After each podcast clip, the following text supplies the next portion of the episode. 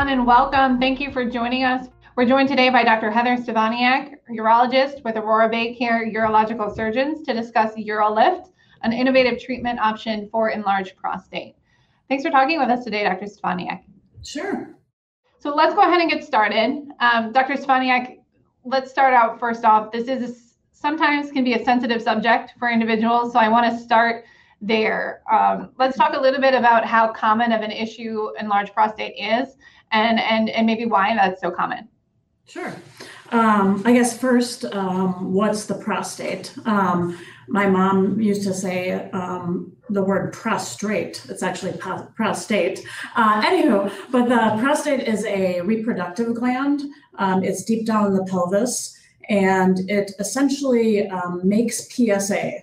And PSA is a blood test that we can do. There's kind of a hot topic. We can branch out and talk a little bit about that. But PSA is a protein that liquefies um, semen so that men can have children. Um, so, other than the reproductive function, there isn't, um, you know, later in life, there isn't a lot of great help from it. Um, it actually causes more issue. So, from an anatomy standpoint, the bladder is up top, the prostate surrounds the urethra, and the urethra is the urinary tube that urine goes through. So as the prostate enlarges, it starts to squeeze in on the urethra, and then basically that's that's an enlarged prostate or benign prostatic hyperplasia. So a big prostate is squeezing in on the urethra to obstruct it very common. Um, typically, after the age of 50, um, it's a spectrum um, you know, probably 10 to 25% of men um, in their 50s are starting to have issues. Probably 50% of men are starting to have issues with an enlarged prostate after the age of 60, and then it just, you know, continues on as as men age. Um, it's a natural process of the prostate enlarging and squeezing in on the urethra. What causes an enlarged prostate, or is this just part of the natural aging process? Um, normal um, growth process process of the prostate. It isn't. The prostate is not enlarging because of prostate cancer. Um, it is just the natural process that happens to prostatic tissue is that it starts to it continues to grow throughout life. So it an enlarged prostate does not equal um, prostate cancer. There are essentially two different zones of the prostate. The central portion of the prostate is what is enlarging to squeeze in on the urethra, but it's just kind of a natural phenomenon of what happens to the prostate with time. Is there any kind of genetic um, response for it, or is it is it something that's hereditary, or is that something we don't really know? We don't know yet. Um, we know there can be genetic um, mutations involved in prostate cancer. Um, so the BRCA1 and 2 genes, which are linked to uh, mutations, can be linked to breast cancer, ovarian cancer. We are finding out that, that there are links there with prostate cancer, but we don't know where the BPH gene is. So we haven't identified that yet. Um, definitely, just an- anecdotally, I've had lots of patients say, oh, yeah, my dad had a a Roto-Rooter, which we'll talk about what that means. But my dad had a big prostate and had something done early in life. So there, there is probably a genetic component. We just haven't figured it out yet. Absolutely. Regardless, though, I mean, getting back to the question about how common this is for people, this is a fairly common uh, occurrence in in males of a certain age, correct? Yes. Um, probably, I would say, over the age of 50, I mean, 50% of men are having some sort of um, urinary issue. Um, so, and sometimes we see that earlier on. Um, we can see 20 and 30 and 40 year old men having urinary issues that may not be an enlarged prostate, but um, but definitely the prostate becomes an issue and and you know more than half of men over the age of 50 so it's something you know we want people talking about it um, right. you know we want people talking to their you're not alone. I mean, it's it's very very common. Prostate cancer is also over the age of 50. One in four men have prostate cancer. So talking about the prostate is what we want. Um, yeah. So when someone comes to see me, you know, pretty much everyone walking in the door has an enlarged prostate when they come to see me at that point. But um, but we um, will ask a lot of questions as far as you know, men should start thinking about their urination, like how's the stream, um, how strong is it how many times are you waking up at night to urinate? Mhm. Is there an urgency, like I need to get to the bathroom, I am pulling over and we're gonna have an accident? Um, those are some of the things that we're gonna be talking about when people come in to see me. Yeah, absolutely. And I want to get into some of how those symptoms of an enlarged prostate present in some patients or in most patients. But one of the questions that we had um, typically coming in quite a bit, and, and you had mentioned it already, is prostate, an enlarged prostate linked to pros, uh, prostate cancer um, in general? No. Um, so typically two separate entities. I mean, have I seen um, men with a big prostate that also have prostate cancer? Yes, but it's typically sort of one or the other because there are different areas of the prostate that are involved. Mhm. Um, so, an enlarged prostate, if you're coming in um, with these symptoms of urgency frequency, now they could potentially mean there's prostate cancer, but that's usually very advanced. Mhm. Uh, mo- mainly the symptoms that we're talking about are more an enlarged prostate. So, enlarged prostate doesn't cause prostate cancer. Right. And that's what we want to be clear about is that it's not necessarily linked. No, not. Absolutely. Well, thank you for that information. I want to get into some of the uh, symptoms that an enlarged prostate um, may cause in, in, in some patients. So let's talk a little bit about that. How do they present themselves and are they different for every individual? There's a spectrum, um, definitely, and and uh, patients' tolerance of things is different too. I mean, some men they may get up twice a night and it's miserable. Some men are up hourly and are like, well, I'm kind of used to it, and um, but typically when they come to see us, they start having um, a feeling, a weakened stream. Um, so as those lobes of the prostate again are squeezing in on the urethra, that urethra is compressed, so um, the stream weakens. So sometimes it's a matter of you know you're at the Packer game and there's a whole you, you can very easily see if you have a problem there or not. Now I, I've never really been in the man, men, men's bathroom, but from what patients say, you know, there's kind of this like um, thought of like how fast are you in and out. So if men are there standing there, also sometimes it takes a long time to start the urinary stream. You might have the sense like i need to go and then you stand there and it's minutes before something starts coming out. So that we call that hesitancy. So it's this um, it takes a while for urine the urine to come through um, and then the stream is weak. Um, it can be a stopping and a starting. A little bit comes out stops. A little bit more comes out stops. Um, there can also be a sense of when you're done urinating there can be this little bit of a dribble afterward. So sometimes men that you know they notice like there's a little wetness in their underwear that they don't like, um, and that can be a symptom that they come in to see us with.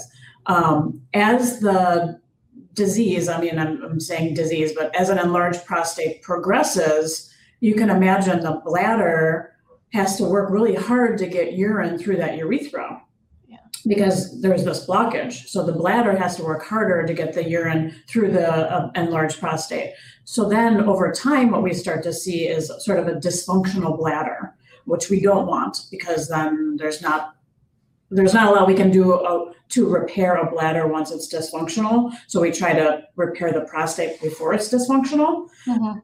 But what can happen when the bladder becomes dysfunctional is that there's an urgency. Um, the bladder is getting really irritated because it's having to work hard over many years. So there's an urgency, there's a frequency. Then there can be potential times when there's accidents. Um, like I have to go right this second, or we're going to have a problem. And sometimes men do start to wear a little shield or a pad in their underwear because a little bit of leakage is happening.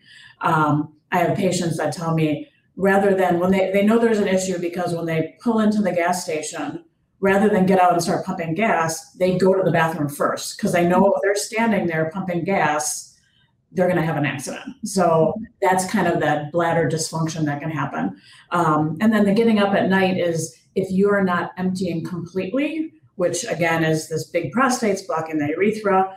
If each time they urinate, they're not getting all the urine out, then they can be up more times at night to um, have to void. So that getting up at night is the lack of sleep um, is also something we see pretty regularly. Right, and you just touched on it. So I, there's a full spectrum of symptoms and, and, and the way that this can present in patients. Um, but it really does weigh on a person's quality of life. So talk a little bit about that as far as what these symptoms can do to to someone's, you know, oh sure daily living. Yeah, I mean, I um, I have patients that don't want to go anywhere. Um, they don't necessarily want to, you know, maybe their their kids live in Milwaukee and they would go down for a night to spend a night with them, but they don't want to because they don't want to be disturbing the family getting up five times a night. Mm-hmm. Um, so or they also they, they plan out we call it like bathroom mapping. So people plan out okay i know i can make it to this gas station and then where's the next gas station? So it becomes this planning of your life around bathrooms. Um, and also planning if you're to the point of i need pads because i might leak a little bit or i have a little bit of dribbling then people are having to figure out, okay, where for men, it's not as easy. Women just stick their pads in the purse. No one, you know, they're, we're used to that. But men, where are they putting their pads? You know, I mean, so it's this whole plan around the bathroom and around where am I putting my pads if need be. Um, so it definitely can affect quality of life. Um, just the you know the confidence of knowing where a bathroom is or not where it is. Um, so going to new places can sometimes be an issue. So, Dr. Stefaniak, you've just gone over some of the symptoms uh, individuals with enlarged prostate might suffer from. Um, to recap some of those, you mentioned frequent urination, weakened urine stream, um, you know, feeling like you're not completely emptying, or difficulty starting and and uh, stopping urination, among other things that you had talked about. Yep. As I mentioned, we do have hope, so let's talk a little bit more about some of those treatment options. Um, historically, what treatment options are available for patients who might be dealing with an enlarged prostate? Sure. Um, historically, um, there, I mean, the first line, if you will, is medications. So the prostate is a gland. Um, there is some muscle fibers within that gland. So there's two um, categories of medications that we can use to deal with an enlarged prostate. The first um, uh, family of medications is something called alpha blockers. No one needs, there's not a quiz later, nobody needs to remember that, but there is a medication called Flomax or tamsulosin, which most people have heard of. There's lots of advertising there, you know, in, um, in magazines and things like that. But essentially what Flomax does is maximum flow, uh, hence the name Flomax. Um, so it basically um, binds to those muscle fibers and allows the prostate to relax and open so that there's an open channel for the urine to drain through. Flomax typically kicks in pretty quickly. So people know like if they're miserable, they probably will notice a benefit pretty quickly within the first week or 2 mm-hmm. The other family of medicines is a medication, um, or there's two medications, dutasteride and finasteride. Again, no quiz later, but essentially the concept is um, those medications shrink the prostate down. They prevent testosterone from acting on the prostate, so the prostate shrinks. So okay. smaller prostate, less um, less of a constriction, better flow. So those are medications that have been around for a long time. Um, sometimes, despite those medications, people are still having issues. So that's usually it's pretty typical for patients to already be on those from their primary care doctor. Mm-hmm. Uh, if they're not on those, um, then that may be something we trial first. Um, but if those medications haven't worked or there's side effects from the medications, so biggest side effects of those medications are there's something called retrograde ejaculation. So the ejaculatory ducts, there's two little openings right kind of in the middle of the prostate, and that's where semen comes out. Um, and so what happens when people on those medications, that prostate relaxes, so the semen goes back into the bladder, mixes with urine, then they urinate the fluid out. So that retrograde ejaculation is something that can happen with both um, with some of the surgeries we'll talk about, but um, but also with Flomax and finasteride. Some men that freaks them out, and they do not want to have that issue. Um, mm-hmm. You know, so that can be something that um, can be a side effect of those medications. So if people are on medications, they don't like the side effects, or they're having issues despite the medications. Then we start talking about what are options to deal with the big prostate the gold standard um, thing to do is something called a TURP. Um, I'm not gonna, I'm gonna write it up here. A TURP, T-U-R-P, is transurethral resection of the prostate. And what that means is we go in there, so my same picture is here. So this central portion is the problem. So a TURP is we go and we scrape open the middle portion. So this center portion, we're basically removing. There's lots of ways of doing that. There's lasers, there's um, ways that we have of kind of coring out that tissue. So people kind of describe that as a Roto-Rooter. So, you know, I have the old farmer that comes in, he's like, yeah, I had the Roto-Rooter done, whatever. So that's a Roto-Rooter or a TURP is what we call it. Um, so a TURP's great operation. Um, however, because we're removing some of the prostate tissue, then you get this essentially like scab of, so there's this shell of prostate. So this amount of prostate will be left behind mm-hmm. on both sides. So it's this raw surface area, and the lining of the urethra has to grow back up. The lining of the bladder has to grow back over. So it's a good six to eight week recovery process, meaning there's intermittent bleeding for a while. Sometimes we see people with catheters for a prolonged period of time because mm-hmm. we're actually removing part of the prostate and that whole area has to heal again. Um, but a TURP will work no matter really the if there's a really large prostate, we can still scrape out tissue. Mm-hmm. Um, so a TURP is a greater operation, but just a longer recovery process. Um, because of that longer recovery process, and probably also because of lots of men are on blood thinners these days. Um, mm-hmm. Anybody walking down the streets like on aspirin um, for cardio protection, heart health. Um, so some men are on multiple blood thinners, whether it's because of heart issues, um, blood clotting issues, lots of different reasons. Some of those men can't be off blood thinners. So we can't do some big resection if people right. are on blood thinners. So then um, basically it was this is a pretty invasive thing. How can we do the same by opening up the prostate in a less invasive way? So then that's when kind of UroLift came around. There's some other microwave therapies which are done in the office.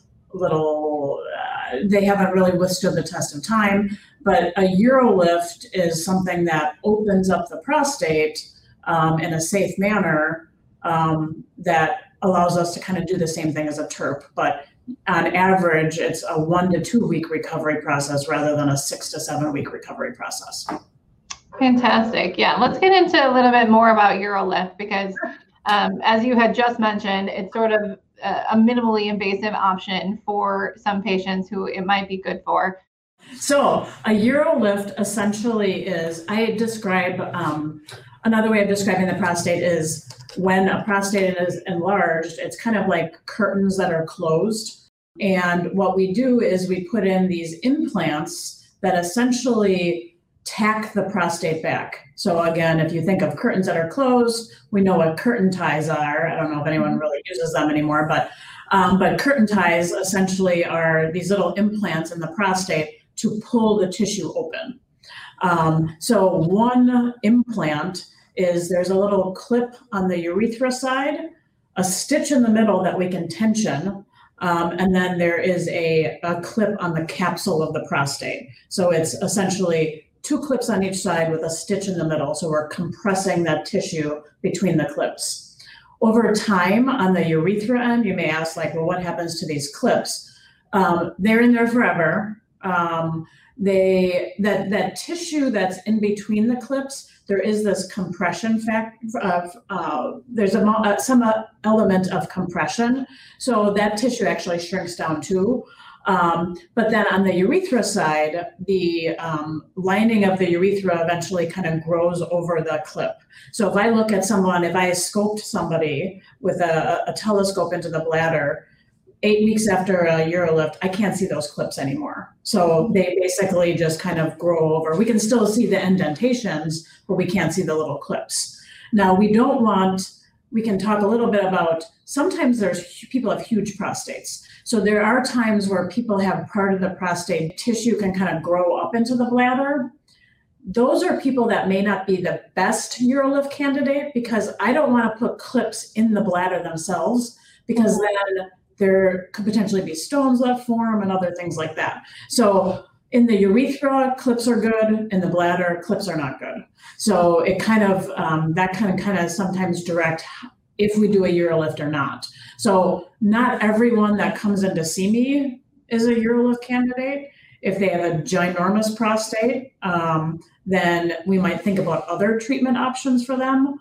So a urolift, usually to know if a person is a candidate in the office, I will put a telescope in their bladder to kind of know the lay of the land before we get um, we go down the road of a urolift. Mm-hmm. So yeah, so let's walk through that experience for a patient. There, let's assume that you've decided that the urolift is a, a great procedure for them compared to maybe some other procedures. How long does this procedure take? You know, um, is it considered an outpatient surgery? Are they in the office? Are they put out under anesthesia, or how does that work? Uh, a urolift. There are people in the country that do do this procedure in the office. I have done probably 200 of these now. Um, I am not. I don't really feel like doing them in the office is helpful. Um, I mean, I guess if there's someone that just cannot have any sort of anesthetic, we might consider it. But what happens is it's a rigid scope that goes in there. I want the implants to be in the right place. So I don't want someone uncomfortable moving around. Mm-hmm. Um, the whole procedure is five minutes. Um, the anesthetic takes longer than the actual procedure, but I want the implants to be in a precise location. Um, and I want the patient to have a good experience and not be miserable. So I do not do, and or my partners that do urolifts, we are currently doing them in a surgical center. So mm-hmm. that means someone comes in um, the morning of the procedure. Um, there's a whole length of, I mean, they get COVID testing prior to. There's all those things that's our normal part of surgeries, but basically you come in probably an hour to two prior to the operation.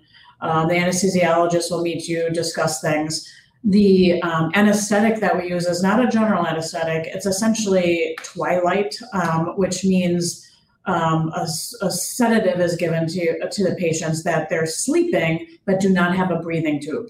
So there's not a breathing tube during the operation. Um, and then you know, we put in, I put the implants in. Majority of people um, do not have a catheter going home. Um, so when we do that Roto-Rooter, raw surface area, bleeding, catheters are a for sure thing. Um, mm-hmm. And those things can sometimes be an overnight stay in the hospital. Urolift, because I'm not removing any of the prostate tissue, but rather pinning it open, probably 90% of people go home without a catheter. There is a potential. I mean, anytime we do anything to the prostate, there's always a possibility of a catheter, but most people go home without a catheter. They do have to urinate before they leave and if they cannot, then catheter. Um, a lot of people go home without a catheter, um, but it's not. It's done in the surgical center. The whole procedure is five minutes, but then they're waking up after a little sedation. Um, but I tell people usually they're physically in the building three or four hours, uh, meaning they come in an hour or two before the active time of the procedure is short, and then they're recovering, kind of waiting to urinate. Because those implants are in the urethra, it's pretty typical for people to have maybe a week or two ish of urgency. The, the bladder is kind of annoyed by the implants. Um, those little clips that are in there, kind of the lining has to regrow over those clips. So there can be a little bit of urgency, a little bit of burning, um, frequency. Those things are kind of annoying the first few days. They can last, you know, the first week or so. We have medication. So people typically go home with medications to help with the burning, medication to help with the inflammation in the prostate, and then a little antibiotic. But usually the stream is better right away because things are open. Um, mm-hmm. it's just those irritative symptoms the first week. Yeah, absolutely. Which is a stark difference, maybe, to some of the other procedures that you had talked about as far as recovery, at least. Um, yes. Right. Um, so people ask, like, well, when can I get back to my golf game? When can I start chopping wood or whatever? Usually, a, a TURP, that Roto-Rooter, or any other, there are other ways of removing prostate tissue. Anytime we're removing prostate tissue, it's a good month before people are lifting and doing stuff like that because any lifting more than 10 pounds, they can bleed. Um, right. because of the raw surface area. So I, I tell people a week um, of, I mean, they can walk, um, but a week before they're chopping wood, getting on a four wheeler. Um, if I, I have done with regard to like blood thinners, um, with regard to blood thinners, I usually like stopping the blood thin- thinners if possible, but there's some that again that we can't stop blood thinners. So I have done urolifts while on blood thinners. They have a slightly, you know, higher risk of a little bit of bleeding. Maybe they would go home overnight with a catheter because of bleeding, but they that a urolift is still an option even if they are on blood thinners and cannot stop them. Are there any risk factors or side effects from the implant itself that, that people should be aware of? No, the implants, I mean, they are little metal tabs, but people can still get an MRI. Um, no issues there. Um, if um, if we're like, so if somebody has a urolift, um, they have an enlarged prostate, they're going to be following with us for a long time. Like we're going to see those men probably yearly.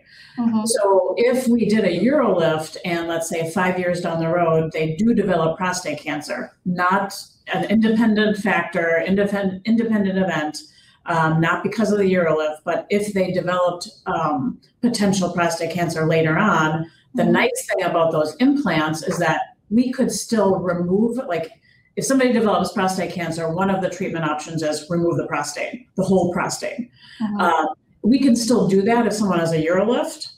If somebody has had that Roto-Rooter procedure, makes it a removal of the prostate makes it super difficult. So the nice thing about a urolift is that because it's less invasive, we still potentially have all options if someone did develop prostate cancer later on. Mhm. Um, but from the actual procedure itself, I mean, anytime we're instrumenting anything, is there a risk of infection? Right. Like, so short-term risk factors are a little bit of blood in the urine, probably, um, potential infection. We send people home with antibiotics, so that's less of a risk. Um, but just having those metal implants in there permanently, there isn't any potential problems with them. Um, Urolifts have been around for close to 10 years um, in various, you know, it, they were in Europe first. Um, and so we're kind of seeing, we, what we don't know is what's the longevity of urolifts, meaning how long is that tissue going to stay open? Because the tissue around the urolift implants continues to grow. Right. So I would guess, and what we're kind of seeing is that it may be something that every 10 years or something, if tissue is growing in between the implants, we may have to go back in there and put more implants in to open things up. Mhm. So, and we can do that. I mean, if we needed to put more implants in to open things up a little bit more, that's an option. Um, if somebody developed, I mentioned if if we're too close to the bladder, people can develop like stones and things. Mhm. That would be a circumstance where we would have to remove the little implant. So what we would do is go in with a scope and kind of get down to that little clip and remove it. Um, but people can still have MRIs. People, you know, any option as far as prostate cancer treatments, an option after urolift, and then doing a repeat urolift is something that you know is a possibility. Great. Uh, you had talked about it a little, but I want to reiterate again people who would be a good candidate for this procedure and maybe some of the ways that you can tell, you know, when a patient comes in if, if they are eligible for this procedure. Sure. Um, we um, really anyone on anybody on prostate medication, um, if they're already on finasteride, Flomax, and they're still they're still up three times a night, they're still they're having a little you know urgency to get to the bathroom. Um, those are people that should be coming to a urologist and seeing us. Um, if people are starting to notice that I got to urinate right this second and running to get to the bathroom, the guy at the gas station going into the bathroom first before pumping the gas. We want to get those people in before their bladder is permanently dysfunctional. Um, so anybody that's up, you know, multiple times a night, weekend stream, feel like they're not emptying completely, those are people that should be coming in to see us. When they come to see us, then we there's a um, there's a score sheet that we do, which is something called the International Prostate Prostate Symptom Score, and essentially it asks questions about urgency, frequency, rate your urgency from one to five. How bad is it? And the higher the score, the worse things are. So we use that regularly with men coming into the office, and that kind of helps us um, know how their quality of life is affected, how bad are things. Mhm. If men are starting to have urinary tract infections because they're not emptying completely, um, if they can't urinate and have a catheter, that something needs to happen. Um, so those are men that come to our office. Um, typically, what we do then is I will talk to them at length. I will probably put a telescope in the bladder to see what the prostate really looks like.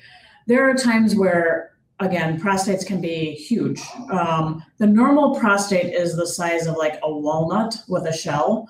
So think about Christmas, the thing of you know nuts. Walnut with a shell is the typical prostate.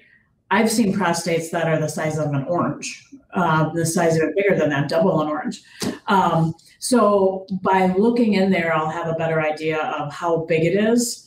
Um, an ideal Urolift is a guy that um, has enlarged prostate, but not the prostate as big as your head.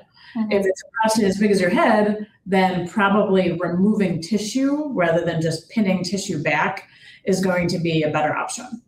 Um, this is UroLifts are something that are covered by all insurances. Um, we that you know we have an insurance specialist in our office, so we're um, submitting information to them, and um, it is something that is covered by all insurances. With the caveat that currently there's a number that a number of implants that we can um, implant. So all insurances will allow us to put in only seven implants. Seven is the lucky number. Um, Mhm. Some men with not a huge prostate, we can only we could put four in. If you think back to that one picture of the implants going in, the prostate's a symmetric thing. Yes. So in that far right picture, you can see there's four implants. So four might be a number that if someone has slightly enlarged prostate but not huge, then we could usually do you know four to 5 Mhm. Um, but the most I can put in a prostate is seven. Is the why would why wouldn't it be an even number? I talk to the insurance companies. It doesn't make any sense. But anywho, um, but seven is a lucky number. So if I have somebody that has a really big prostate, I kind of know that seven's not going to do justice to a big prostate. And that's when we think about doing other options. Um, I don't remember your question, but I I think I answered it. You absolutely did, and I'm glad that you talked about the insurance because that was another question that was coming in from um, some of our viewers. Sure. Um, but let's talk briefly about results. I know leading up to this, we were kind of um, showcasing some patient testimonials, those kinds of things. What have you seen from your patients uh, who have gotten this procedure? quality of life hugely beneficial. Um, I have um, I have seen men come back in that are just like, I can't believe I waited this long. Um, and um, so I would say probably 80 percent of men are super happy. Um, now, if you ask, if you have them like, if we're talking to them within that first week, they're having burning frequency, irritability. Right. Um, so, you know, if we're looking at like a month out from surgery, people, you know, the ones that are past that initial irritation, men are doing awesome. I mean, we are, um, they're getting to the bathroom, they're not wearing pads, they're not planning out where their bathrooms are. Um, so that dysfunctional bladder, things are opened up so they have less urgency. Um, so quality of life benefits for sure. Um, backing up as far as a side effect goes, so I, I mentioned that word retrograde ejaculation with the medications, and I see that those little dots on that one picture. Um, the ejaculatory ducts. Some men freak out with they don't want any of the issues with ejaculation. Um, erect, on a side note, erections are not a problem. Like an enlarged prostate does not cause erection issues. Mhm. Um, but the ejacul- ejaculatory issues can be there with medications or with rotor rooting the prostate because we're resecting and removing the ejaculatory ducts. But when I'm doing a Urolift, I'm on the outside, I'm kind of on the sides of the prostate, whereas the little ducts are right in the middle. Mhm. So um, people have no problem with ejaculation is normal after a Urolift. So that's something that really is you know beneficial. We don't have any of those sexual side effects from a Urolift. Leading into a Urolift, um, the bathroom was kind of this. I'm always planning my life around my urination. A Mhm. Urolift, the goal is you're not planning your life around urination anymore. You're just urinating normally. It's not becoming this big cumbersome thing. So Right. people are very happy. Um, from a bleeding standpoint, when we um, when we do TURPs, the Roto-Rooter, bleeding can be an issue. Um, now, rarely bleeding can be a problem anytime we're instrumenting the prostate, but with just putting the implants in, it's rare that we have to like readmit somebody, put a catheter in for clots. So bleeding is much less of a potential that we see after a UroLift. So it's been it's been a great addition to um, to my practice for sure. I want to talk a little bit about um, the process about someone coming to see you. So um, you had mentioned that people who come and see you are probably already on medications, those kinds of things. But if I'm someone who's watching or I have a family member suffering from the symptoms that you've mentioned today, uh, what is what is their course of action or what steps should they take? Call our office for an appointment. Um, typically, you do not need a referral to come see a urologist. Um, if you're having some of these symptoms and you're like, you know, I'm on 20 medications already, I don't really want to be on another one. Um, you know, the, a UroLift is an equivalent procedure. So there's something called the American Urological Association, which puts out guidelines of how to treat different um, urologic diseases. Um, the a UroLift is actually equivalent to a Flomax or finasteride. So it doesn't insurance does not require you to be on medication prior to a UroLift. Um, and as we're as men are on these medications for years and years, we are seeing there may be some cognitive changes with prolonged medications. There may be some sexual side effects with prolonged medication. So sometimes, you know, you being on medication, you don't have to be before we can do a procedure. Mhm. But men that want to come see me, you know, call us, make an appointment. Um, it is something. There's um, there's currently three of us in the office that are doing UroLifts. Um, we do we have satellite clinics throughout north northeastern Wisconsin. So kind of depends on the day who's in the office, but um, but definitely just give a call and um, you know it, it's something that we can chat about and coming to see me is you're going to be given a questionnaire as to like i said how bothered you are by symptoms um, we are going to need to look and potentially do an exam. So that you know that's going to be part of coming in to see me. Um, and then i may end up looking into the bladder with a telescope to see the lay of the land. Um, that's not scary. That takes a minute. Um, it's uh, you know we're in and out. We're you know knowing what we have. Um, but that's part of the process too. Um, but it you know opening this discussion is something that it can really help men out a lot. You know, they rather than being afraid to go out because they want to know where the bathroom is, it's something that they can definitely like live their life without thinking about their prostate anymore. Right, absolutely. So it's sort of the beginning of the conversation and, and getting to that point. And and you you touched on it a little bit. I wanted to to touch on sort of what that looks like when they come to see you. But there's the questionnaire and then the possibility for some exams, so they should be able to expect that. Yes. Yep. If an enlarged prostate or the issues or the symptoms are not treated, is there a potential for for something more serious or more serious health concerns to develop?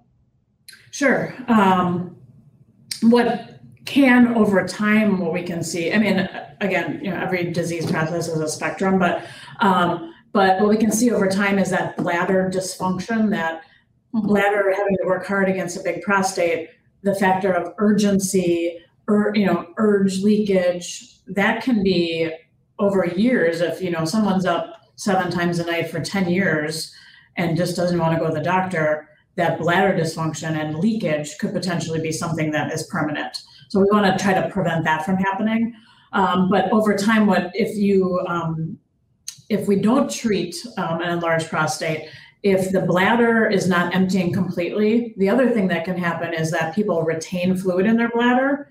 The kidneys drain into the bladder. So over time, what can happen is there can actually be back pressure and uh, kind of pressure of urine up into the kidneys. So if left untreated, this enlarged prostate issue can actually cause renal and kidney damage because of that back pressure phenomenon. Um, so we want to prevent that from happening, obviously, because once there's kidney damage, there may not be going. We may not be able to reverse that either. Mhm. Um, so that you know the untreated um, enlarged prostate. Kidney issues definitely can happen. Long-term bladder issues can happen.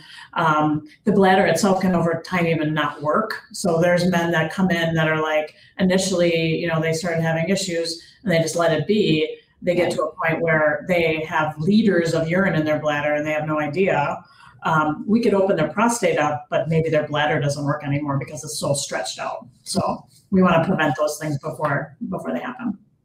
Definitely. So so definitely not something they should wait on if if they are experiencing symptoms like these. There is there is help and options available to them. So definitely. Yeah, definitely. Well, we've covered a lot of information today, Dr. Stefaniak. Is there um, a few key pieces of advice or takeaways uh, that you have for anyone maybe experiencing these symptoms or interested in learning more about UroLift or other treatments options available?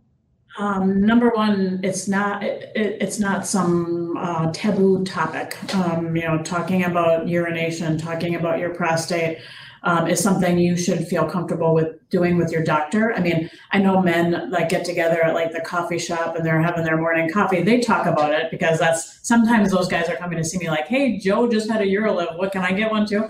So men are talking about it together, but then there's a lot of men that then don't take the step of like, okay, I'm going to talk to a medical professional. So mm-hmm. it's okay to talk to your doctor doctor about it. We have treatment options. Um, so that's the first thing is just talk about it, and it's it's okay. Um, and then there's now lots of non-invasive or less invasive options um, that are providing lots of great quality of life to people with less recovery process. So come and come and see us. We can talk about it. Absolutely. Well, thank you for spending uh, some time with us today, Dr. Stefaniak. We really appreciate it. Uh, thank you all for tuning in. Dr. Heather Stefaniak is a urologist with Aurora BayCare Urological Surgeons. She currently sees patients in Green Bay and in Sturgeon Bay. Uh, and if you want to learn more about BayCare Clinic or Aurora BayCare Urological Surgeons, visit us by clicking on the link in this post. And to request appointment, you can visit baycare.net. Thank you. Uh, have a great day.